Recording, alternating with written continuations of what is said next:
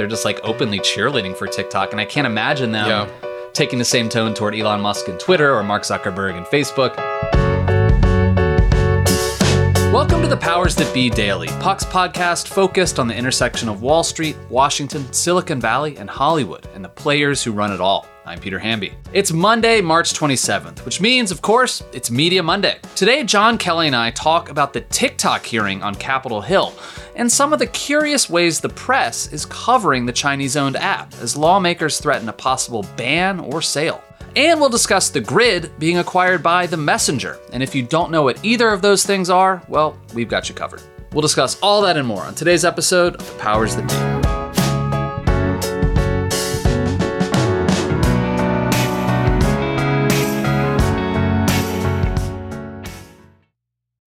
Let Tend Dental make your dream smile a reality. We offer a variety of top rated treatments, including Invisalign aligners. And for a limited time, Tend is offering $750 off orthodontic treatments. Offer valid through January 31st, so don't wait. Visit hellotend.com slash sale. That's hello, T-E-N-D dot com slash sale. And book your free consult today. Happy Monday, everybody. If it's Monday, it's Media Monday, and I'm joined today by the boss man at Puck himself, Jon Kelly. How are you, buddy?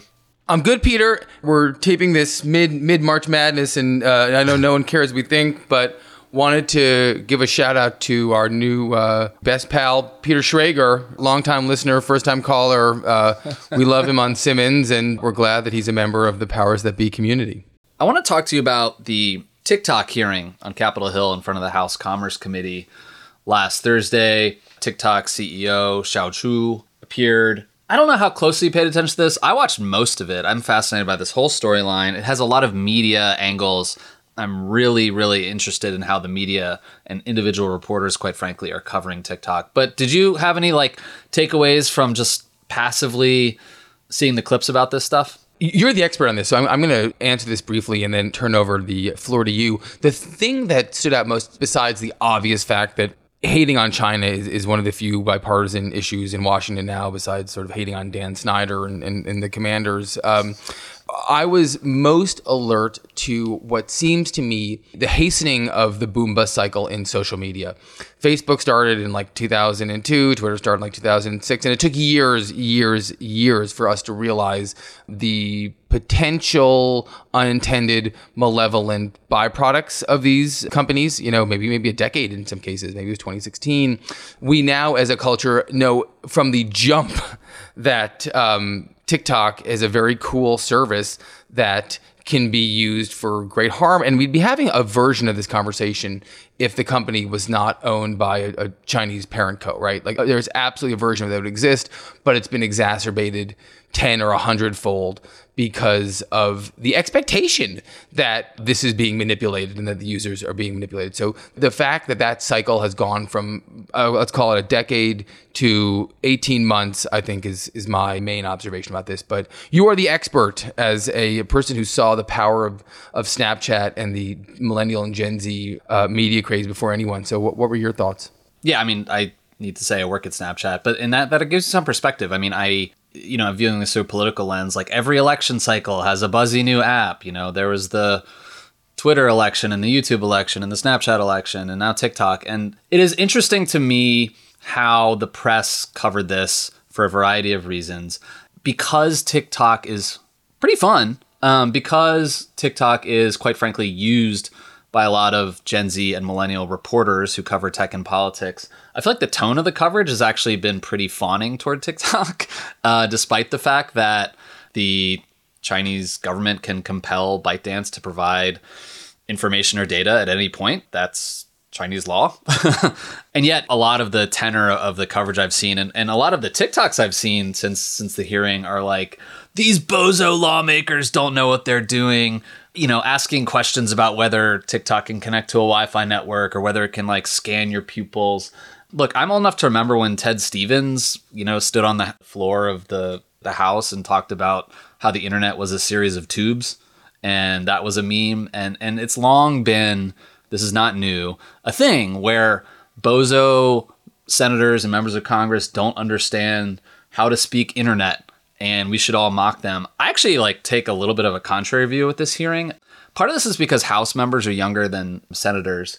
For every dumb question, there were five actually pretty good questions. I think Republicans and Democrats, while some were different in their approach toward China, a lot of them were actually kind of literate compared to past mm-hmm. hearings right. involving tech CEOs like I forget, maybe it was Lori Trahan from Massachusetts was asking about like their API. Just using that vocabulary word is something that would never have happened in a hearing yes, right. uh, on Capitol Hill like three years ago. So either these members were briefed or they just kind of understand the internet more than previous elected officials. And so I've just been kind of struck by that. Actually, I want to uh, read a a line that sort of like proves out what I'm saying. Um, the New Republic had a piece about how Democrats are going to lose Gen Z and why you know Gen Z is going to turn on the government if TikTok gets banned. And there's this line in, in, this article in the New Republic. While TikTok has struggled to stem the tide of misleading information on its platform, losing the app would force young Americans to turn to other sources. That's an actual sentence that like TikTok is rife with disinformation, junk, and yet if we ban it, they're going to have to go elsewhere to get news. And it's like, do you not know that YouTube and Snapchat and Instagram sure. exist alongside every other media company on the internet? There's just this like short-term view about TikTok that if it doesn't exist, that people won't be able to survive, people won't be able to connect, people won't be able to get information as if other platforms and the entire internet doesn't exist. TikTok didn't even pop until 2019. And yet, mm-hmm. people before that found a way to connect and find information. Anyway, I do think the tone of the coverage has actually been pretty fawning toward TikTok. Imagine, compare TikTok the way it's been talked about by tech reporters. And man, there are some who are just blowing my mind. NBC News and the Washington Post. I'm not going to name names, but they're just like openly cheerleading for TikTok. And I can't imagine them. Yeah taking the same tone toward Elon Musk and Twitter or Mark Zuckerberg and Facebook. Anyway, it's just been very interesting to me. I will say, from a media training perspective, I thought the TikTok CEO did pretty well. Like he didn't come off as like arrogant. He came off as pretty earnest while being evasive about mm-hmm. data and the problems of of the algorithm and influence campaigns. Unlike Mark Zuckerberg testifying on Capitol Hill, he didn't come off as just like an arrogant guy. He seemed like he was genuinely like trying. You know, I don't think they did well. I think the hearing was disaster for TikTok, but like he actually came off as kind of likable. You know, it's funny. I've been thinking about the recent run on SVB and how, as our partner Bill Cohan likes to point out, banking, even at the highest levels, is, is kind of a it can be a confidence game. It's a marketplace. You know, you, you, put your money somewhere, you take it out. When a lot of people do it at one time, it turns out that the emperor has no clothes. I think that social media is too, actually, and, and that what we're seeing here is the culture writ large is contemplating a world without TikTok, like pretty earnestly. Mm-hmm. I think unplugging things like this is just a lot harder to do than people mm-hmm. think. This is not like a child's make believe game where you just say, all right, we're not playing with that toy anymore. But, but when you do go through this exercise, you realize how ephemeral these things can be. Every social media company has come out uh, with a a concept, a, a, new way of communicating. I mean, when when Snapchat came out, it, was this sort of short burst communication, which, which was a, a, novel concept. And then over time, they've each continued to have to iterate. Right, Twitter was 140 characters, and it was 280 characters, and now it, it is whatever it is. And Facebook continued to acquire companies is there life after TikTok? Sure. It's gonna. It just happens to be going through the motions at warp speed. You know, yeah, it, yeah, it, it's yeah. now it's middle aged in four or five years into life, and that's just gonna continue that life cycle expedition. I can't think of a kind of Harvard Business Review term for it, but whatever you want to call it, it's just accelerating now. Like think about Chat GPT. Like from the moment this thing was was brought to market, everyone was instantly jumping on how this was going to destroy humanity. We mm-hmm. absolutely knew immediately, oh, there's a new technological or social platform. Like, let's mm-hmm. talk about all the ways it's going to ruin life for everyone before we figure out the ways that it could help telemedical uh, technology or all the, the you know it, it, there are obviously ways it can add value like we'd already jumped to the shark point where we'd gone to the to the very end of the spectrum and realized how disastrous this was going to be so it's just a um, it, it sort of shows these things can be mirrors on our society, and I think it, it yeah. shows uh, what, what, we've learned. Yeah, Jon. I mean, you're so right. TikTok formally launched after ByteDance bought it and merged it with Musical.ly in 2018.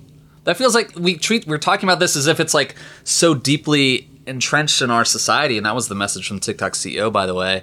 But you're so right. Platforms die. Vine was turned off. You know, Vine was Yeah. beloved, just turned off. MySpace uh, over the years withered and died. You know, Friendster is an obvious example. Facebook has mutated into like boomer QAnon Sure. slop. And, you know, we've become so addicted to these platforms, we forget about how we survived without them, before them, and how we connected with people oh before oh oh oh oh oh oh oh oh oh one percent of these things have survived. They've just become enormous, right? Like it is Yeah. the chances are one in a jillion.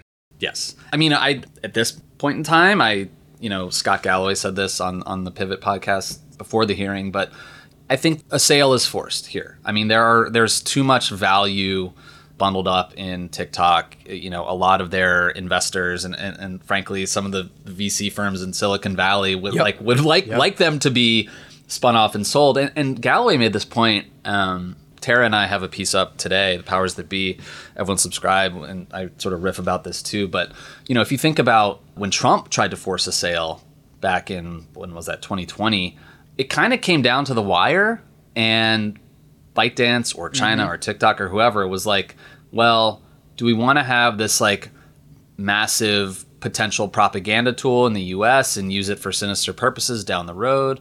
Or do we actually want to make a shitload of money off of this tool? And like at, at the end of the day, this fizzled, but you know, they started taking offers from buyers. And I think it will probably come down to that. It's hard to see TikTok getting just turned off and banned in the United States, but man, I don't know. And just just to like wrap this up, just uh, you know, I know this sounds like a Peter Hamby gripe session about how the press is covering this thing, but there are two issues with TikTok. One is China accessing data and privacy.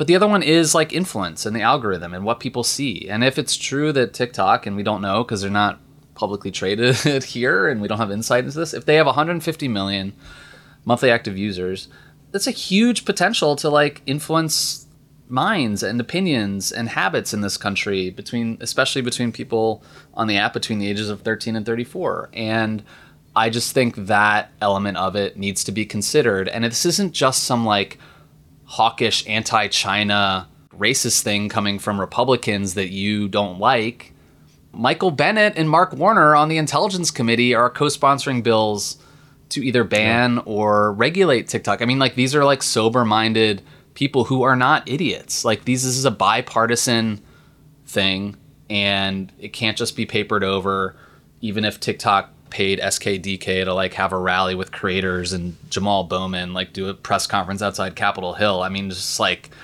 what a slapdash cut and paste PR campaign that didn't work at all. But I, I think there's momentum here to do something about it, and we'll see if that happens before the 2024 election. I don't know. Well, I just want to add one thing before we go to break here. Uh, you pointed this out on the Slack last week, and it, it bears um, reiteration. I didn't know that SKDK, the D of which is Anita Dunn, SKDK had been using it, its vast influential powers of, of uh, influence peddling to work for TikTok. I, I rarely roll my eyes at the uh, revolving door in Washington, and, and Biden's caught a fair amount of flack for it, bringing in so many former lobbyists. I mean, you know, lobbying is the, the way to make real money in Washington, and I'm all for people doing what they need to do.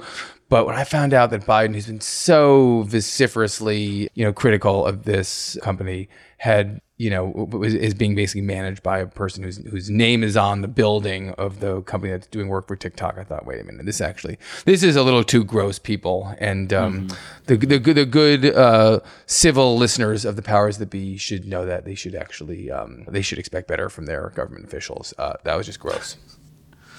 Yeah. Well, I mean, I don't, I don't think it's working very well since the Biden administration is sort of aligning itself with some sort of banner sale here.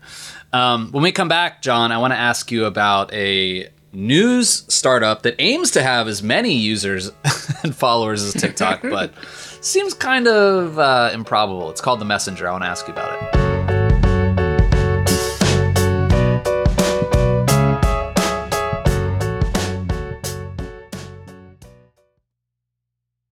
This episode is brought to you by Shopify.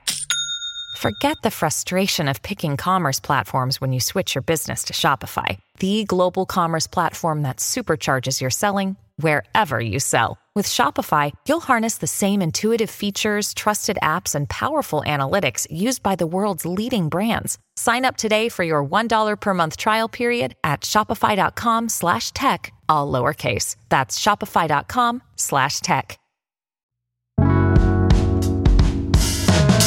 Welcome back to the Powers That Be, everyone. It's Media Monday. Jon, we talked about the Messenger a few episodes ago. Uh, you know some of the people involved they just acquired a website called The Grid, uh, which is another news startup. Just to like, I feel like most people generally, including like media addicts listening to this, don't know what the messenger is or what the grid is and why this matters. Can you just like set the table for us on what just happened? Yeah, sure. And I, I, you know, I'll say preemptively, I'm not sure if I can explain why this actually matters, but I'll, I'll, I'll try here. The grid is a news media startup that launched a couple of years ago. Um, one of the founders came from Politico, I think, in Vox before that, and the other one came from ABC News. I'm just going to kind of call it like I see it here. I, I never quite understood what the purpose of it was going to be. It was going to cover news from all angles, okay, and it didn't have a definitional business model. It took Emirati money, which I think was at the time viewed as controversial. Although, you know, the, the way money swirls through the system, I think people have, I think journalists have um, have recognized that that may have not been uh, as, as challenging as it, as it first seemed. And then I would read about it because it certainly was in the generation of media companies that came up around our business. They hired a lot of people. I think they raised $10 million and they hired fast, which uh, I could tell you from my startup experience is, is something that you should avoid at all costs, right? You, you really want to stretch your team because you learn a lot and you don't want to hire for positions that it turns out you don't need or aren't, aren't as significantly revenue producing as you had previously thought. And so they hired quickly. The business model was ad based, and yet Washington media is all about basically an upscale trade model where you, for free or paid, you create content for a really, really important group of decision makers, whether that's lawmakers, Capitol Hill staffers, people who work in the defense industry and are choosing between mm-hmm. Northrop mm-hmm. Grumman or Halliburton to, to make huge spends. And you know, there's a, a huge, enormous market of, of the largest companies on earth, including TikTok that we mentioned in the previous segment, who will put tens of millions of dollars and hundreds of millions of dollars behind in corporate social responsibility ads so that those uh, their companies are top of mind for these people um, when they're making budgeting decisions or whether they can advocate in front of these people when uh, legislation is up. You know, maybe uh, you, will see companies um, uh, advertising when you know there's a, a, a, detail in a bill or 230 comes up or, or, these things are top of mind. So the grid didn't seem to do that. It didn't seem to have a sense of a of is a, this like tiktok taking out a full page ad on top of the washington post uh, last friday? It, it's I, I, I, saw tiktok all over the place um, recently. I, I, think they were in axios a couple weeks ago. I mean i don't know if those, those are probably i'm guessing that those are campaigns that were booked just cycles ago because of, of how um, of, the, of the lead time. But yes, you're right. This, this is not a new game. I mean, during Deepwater Horizon, BP had the back page of the New York Times every day for ad infinitum. Tiffany's, the august blue chip a high-end retailer is on page A3 of the New York Times. You know, I think since before we were born, you know, a, a long time ago, they had to deal with nasty PR issues about blood diamonds and and uh, their practices uh, in unearthing minerals. So yeah, I mean, this is not a new game, but anyway, my point is that grid. I don't think necessarily. I think it appealed to consumers, and it can, which is great and fine, but it appealed to consumers on a business model based on advertising, where it's very hard to be big enough to bring in those dollars. And so, I think mm-hmm. my uh, assumption is that Grid probably needed more cash to continue to operate the business. That Jimmy Finkelstein's company uh, had cash, and that they were trying to scale up pretty quickly, and that this was actually a um, a, a pretty well suited arrangement of dance partners. Uh, I, I, actually, I mean, to reveal, you know, to break the fourth wall a bit more, I had a meeting with a big former media CEO a couple of months ago who was flagging that the grid was going to need to pivot at some point. So when I saw this news, I thought this guy had known what he was talking about and, and probably.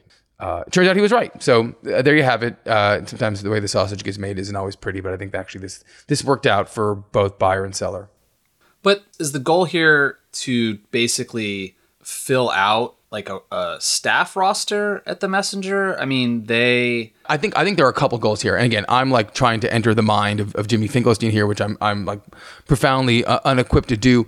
I'm guessing there are going to be changes right? That they they they bought a company that had 50 something people and that not all people will come with the transaction. But i'm guessing that the messenger thinks that because of Mad Dog, Richard Beckman, their president and chief sales guy, that they have a chance to sell a new brand to a bigger audience and create more scale. And that grid, the, the grid personnel helps them get there faster. And I also surmise that they've had a difficult time recruiting and that this just makes it a lot simpler for them to to get feet on the street. But it doesn't change your point, which I think is where you're headed.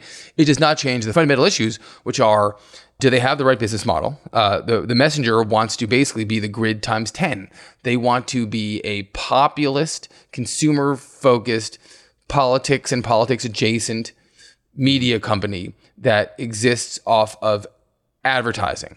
And I think that the coverage of the of the messenger has been skeptical of this notion because the guys who are running it have been they've been out of the game for a couple years and they may not res- recognize that the thesis that they're pursuing is a lot harder to run to ground than it may have been years ago. It's very hard to get 100 million uniques, which I think is what Beckman was saying that they aimed to mm. accomplish. And it's very hard to sell all that advertising because it costs a lot of people, you know, it costs a lot of money to uh, hire that sales force. And if you're going to go a different route and pipe in programmatic advertising, well, the margin's really narrow. And so I'm not in any way suggesting that these guys are, are cooked, like they're, they have a lot of experience and we're all learning from each other in this business as we try and sort of, you know, remake this part of the industry. But at the end of the day, we talk about this all the time. At the end of the day, I think everything comes down to business models. You can have mm-hmm. the best work in the world, and if you don't have the right business model, then you're just playing for time. And um, we've seen this movie before. If anyone out there wants a good sort of just like classic New York Post read about this, they posted a piece last week. Headline Jimmy Finkelstein's media startup, The Messenger, ripped over delusional business plan and it is just like a bunch of media people on background just being like this is trash. This is too, like these guys don't get it. They're too old. And like uh, ripping their business plan you know is to have eventually 550 journalists as the new york post says about as many as the los angeles times. And you just have who knows who the new york post is quoting but they're just like they're naming people that have passed on investing. They're like digging up dirt on Beckman. It's just like a classic old school like media shit talking piece in the New York Post. Just Google it. I enjoyed it. I enjoyed reading it, no matter what I thought about the messenger.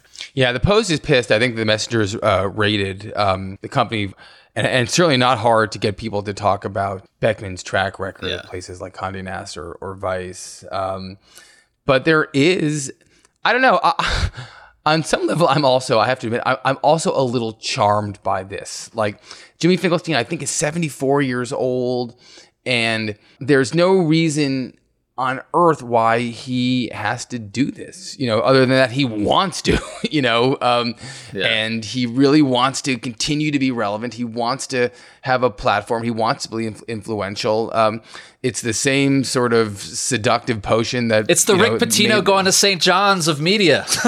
that's right. It's the Chris Ruddy Newsmax, right? It, it, it's why Rupert Murdoch is getting remarried at 99. Like it, there's just this, um, the world turns with these guys. And so I'm going to be fascinated to, to see how this all plays out. But they are, they've definitely, um, left themselves open to, to criticism. And I, I, you know, I think there's also certain questions about how the financing works as well. So we'll see. All right, buddy. Have a great week, man. You too, buddy. Talk to you later.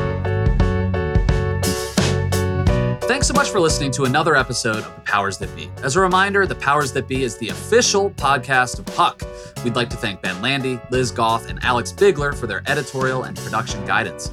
If you like what you hear, please share with a friend. It really helps us keep delivering the inside scoop that only Puck can offer. Follow us on Twitter at Puck News. I'm Peter Hamby. See you tomorrow.